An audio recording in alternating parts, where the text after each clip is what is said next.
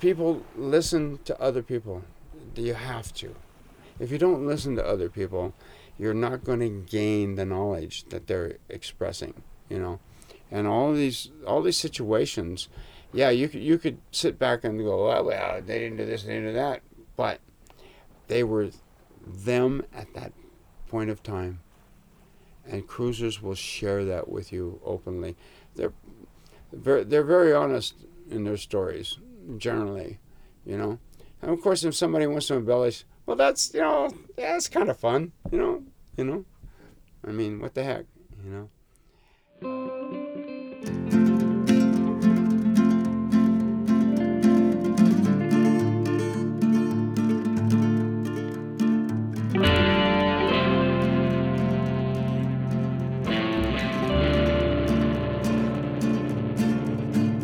Welcome to the first mini episode of Why We Spin Yarns, or what we're calling single threads. These single threads are going to be sailor spotlights that highlight one sailor or maybe several and their kind of entrance into the cruising community, their passage making, or general life at sea.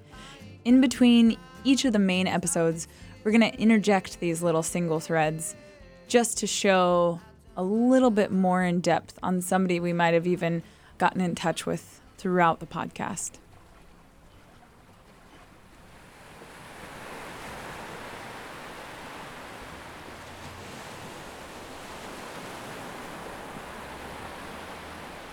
For this first single thread, this first sailor story, I chose Leiv.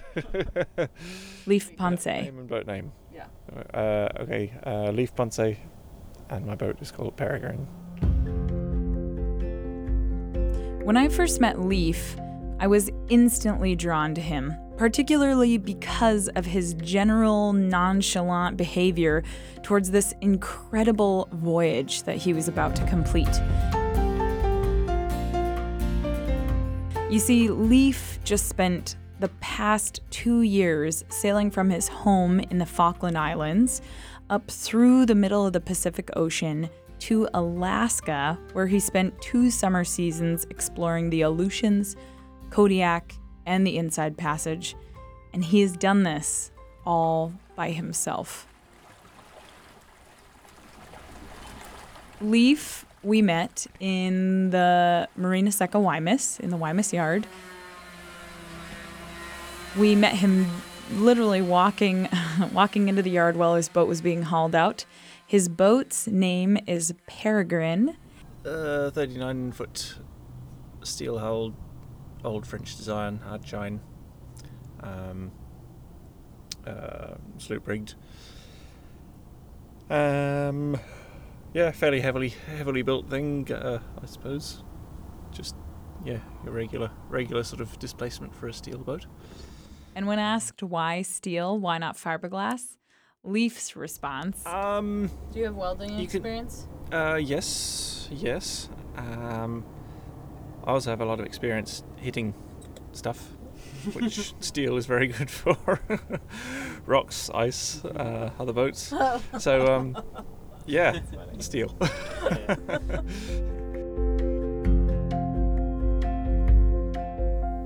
yeah, for, for years I thought I was not, not going to, um, not actually going to get a boat. I was pretty certain of it, in fact, because I'd, I'd seen the I'd seen the amount of maintenance and other issues that went into them and, and thought it wasn't for me.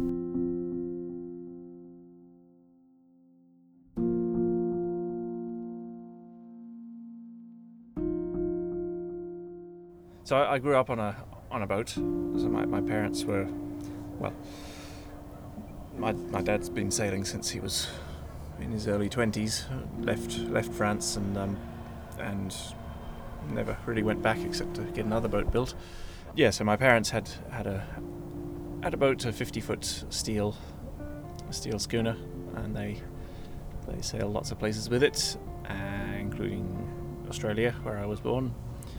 My, I have an, older brother who was he was actually born on the boat on uh, the subantarctic island of South Georgia in an abandoned wa- well in the boat moored in an abandoned whaling station with no one else around other than my my parents. So, uh, And your Um, father delivered the baby. yeah. yeah.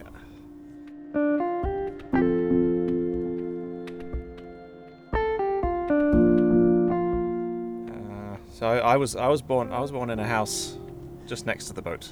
My parents had haul- hauled the boat out of the water for to overhaul, and um, And and, and rent. yeah, they were live, living in this house. So I was born about 50 yards from the boat, and uh, by the time my younger brother was born, I think my mum had had enough and it was in a hospital.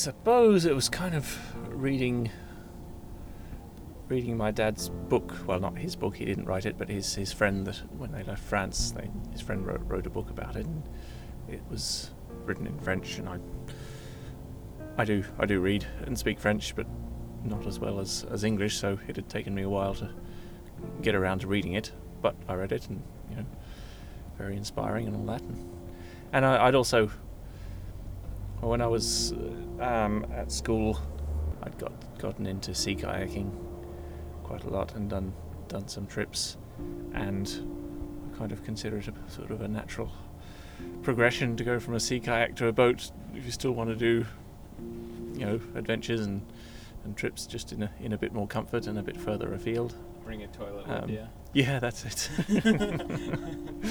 yeah. Bed. And So. a stove that you don't have to And a set Yeah. up. um, so I, I guess it was that, yeah, wanting to, to keep on sailing to or seeing faraway places, but being able to get to them.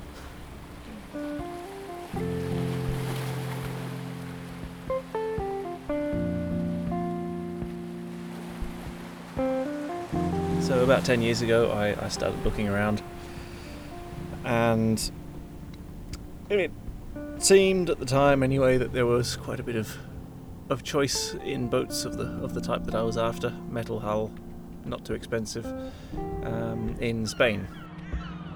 I was just walking around this marina, looking at boats. So I thought, ah, I've seen that one before, and I liked the just like the shape of the hull, and um, I knocked on the hull and said hello. the two two old people living on board they'd been they'd been living on board in the same marina for 15 years. I don't don't think they'd actually moved out of the marina. Oh my gosh. So they, they were kind of a bit taken aback that someone Yeah. was there knocking on the hull, and they got me to come back in a few hours once they'd cleaned up, presumably. Um, so yeah, I had a, had a ferret around inside and didn't find too much rust. The rig was sound, the sails were good, and yeah, I thought, okay. so yeah, that's how it. Uh,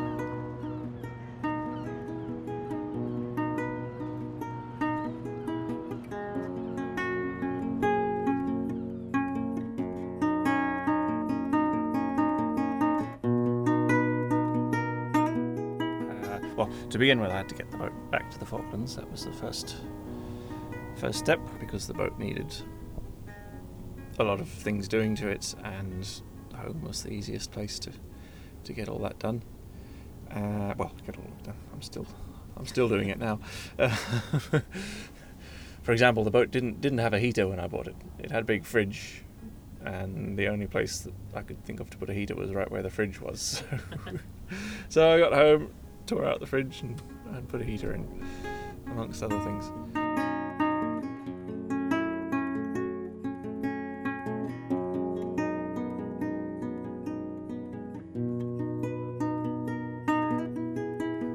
Yeah, and I really wanted to go to the the uh, Kerguelen Islands. Where's that? That's um, southern Indian Ocean, about halfway between South Africa and Australia. So about 49 degrees south. Uh, little French, well, little.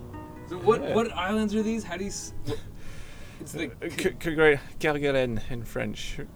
Never heard of those. No. No. Captain Captain Cook called them the Desolation Islands Sweet. when he visited. This is probably a great place to tell you that Leiv, especially for cruisers, has an unusual love for the high latitudes. And by high latitudes, I mean anything close to the Arctic or Antarctic. The Kerguelens are known as some of the most isolated islands on Earth. The nearest populated place, which is Madagascar, is 2,051 miles away. You have to really, really enjoy being alone.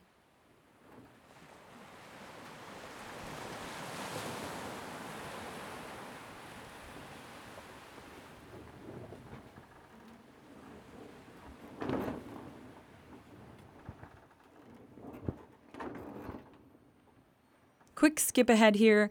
Leiv left the Falklands, headed around the globe uh, for a circumnavigation through the roaring 40s.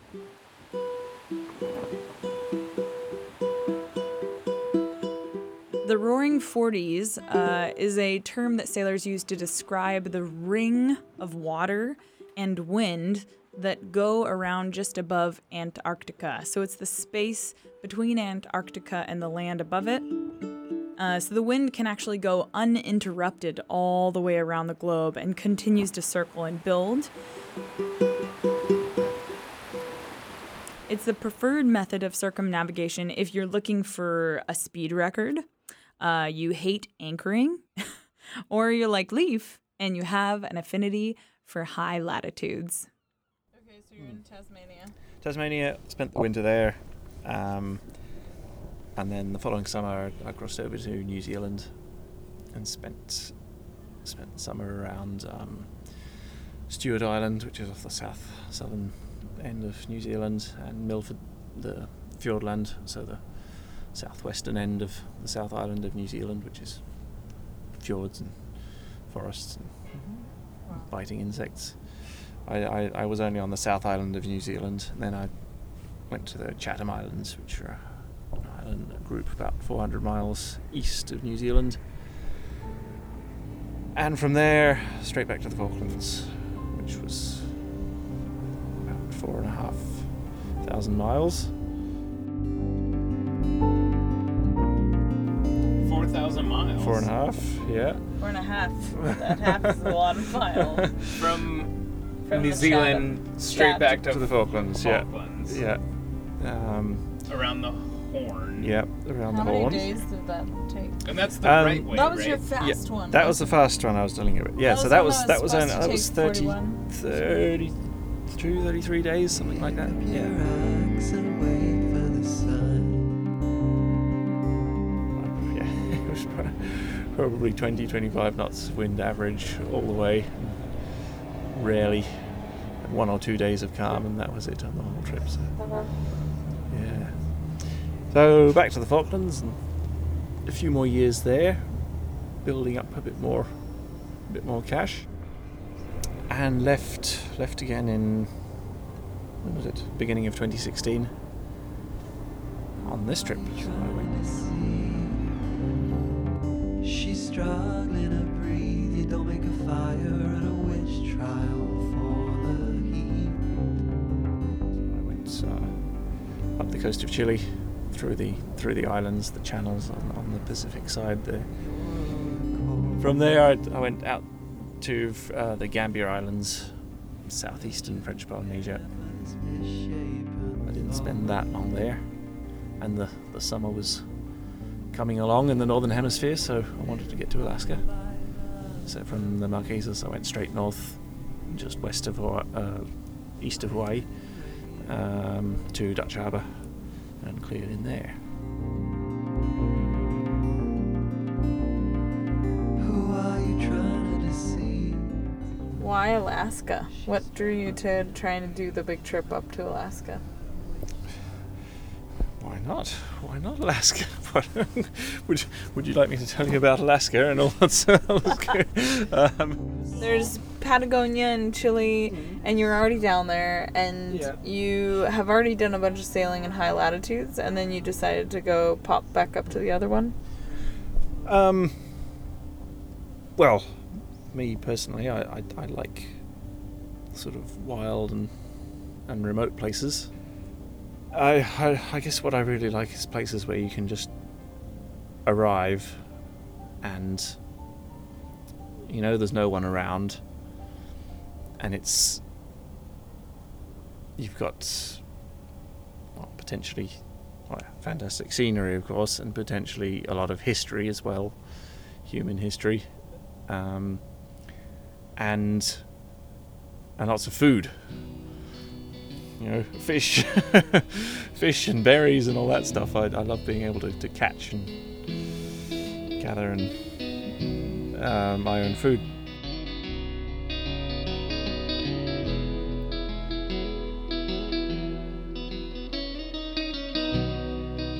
So, when I um, when I left when I left the Falklands on my, my previous long trip, South Africa, Australia, I um, so in, in, in the Falklands I live on a sheep farm, and we uh, Make sheep cheese. uh, no, no, we don't. We don't. We don't milk them, but but we eat the sheep. so, so because the air down there is is generally, uh, it's it's quite dry, and cool, so meat keeps a long time outside. So when I left when I left the Falklands, I had a whole a whole mutton carcass hanging up in the on the um, off the backstay, and that lasted me lasted me a. ah, Off the back. couple of weeks. Couple of weeks. Yeah, yeah, yeah. Well, did you put it on backstay there? and kind of tied off to the um to the to the wind wind generator mount as well to stop it swinging around. Do you have pictures? Uh, of yeah, I think of, not not of that particular not of that particular sheep, but of, of others. Yeah, I think I think I do. Yeah, off, the off the back of the boat. Yeah, Nice. yeah. It's um. I mean, yeah, because in in the in the cold, cold and, and dry air, that they they keep for keep for a long time. So, so that was that was good because I had I had fresh meat. I'd just go up on deck and cut a piece off whenever I was hungry. That's rad. It is awesome. Could you do that with a deer? You think? oh yeah, yeah. I've I've got got pictures of, of deer hanging off the back of my boat in Alaska. We gonna rise again. Well, I did it with a, a reindeer in, in the Aleutians, Yeah. which I got up there, and yeah, it, it wasn't raining, but there was always fog around, so the air was, was humid, and it, it worked for a little while, but yeah, not forever. Yeah, I'll show you some pictures of. lifestyle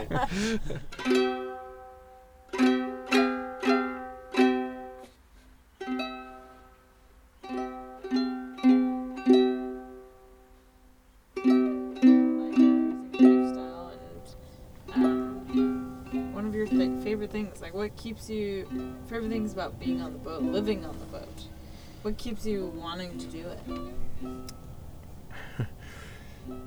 seeing the, the seeing those places like like Alaska, because I, I I don't really consider myself to be a sort of liveaboard cruiser as such. I am at the moment, but I know I've, I've kind of got an, got an end in sight. But it won't be a permanent end. I know in a few a few more years I'll want to go off and do another trip, but I, I don't I don't want to spend years years at a time living on the boat even this trip has kind of been a little bit a little bit longer than well this is only only so short it could be given the distances involved but it's it's kind of slightly longer than I you know I'm, I'm, I'm ready to ready to go home now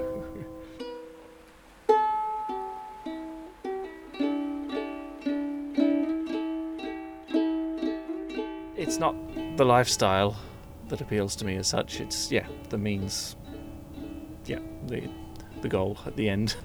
I, I like it as a as a way of, of getting to to interesting places.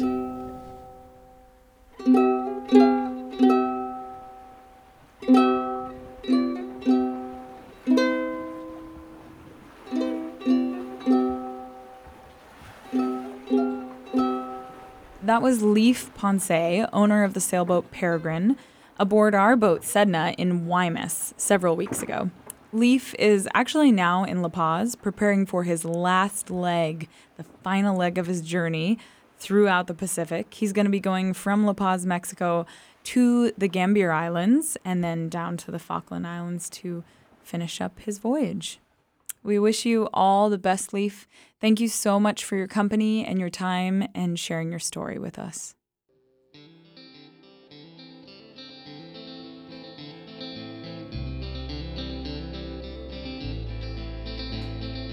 You're listening to the first single thread, a mini episode of Why We Spin Yarns. Why We Spin Yarns documents the stories of modern sailors and those who live their lives on the sea. If you enjoyed this interview and you look forward to other stories in the future, please subscribe, tell us what you think. Uh, you can continue to listen, and if you're really jazzed about it, you can even go to our website, which is sednastories.com, and you can read more about Sedna, our own boat, and uh, those that we meet.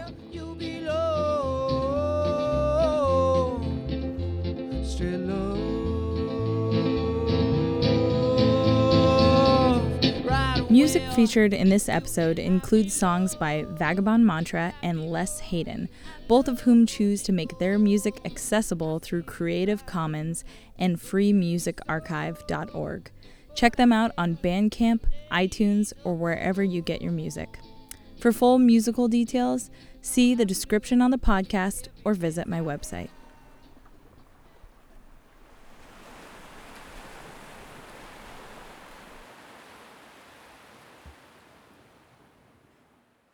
I'm Giselle Miller, and this is Why We Spin Yarns. Uh, do you have any, as Cliff and I like get ready to do the the coconut milk run here? Our biggest the, crossing ever. the- as we're getting ready to do the really easy crossing, I feel like compared to all your stuff, our our little crossing over to the Marquise, this is gonna be like a little baby crossing. But Well, do you a have long any? Yeah. Do you have any um, words of advice or uh, recommend? You know, any words of wisdom before we take get ready to start doing some bigger ocean stuff? Get a steel boat and you can sleep at night. no, no, I'm kidding. I'm kidding. Um, uh, I, I would say make sure you've got plenty to keep yourselves entertained. and the, the worst problem is going to be lack of wind, not not too much of it.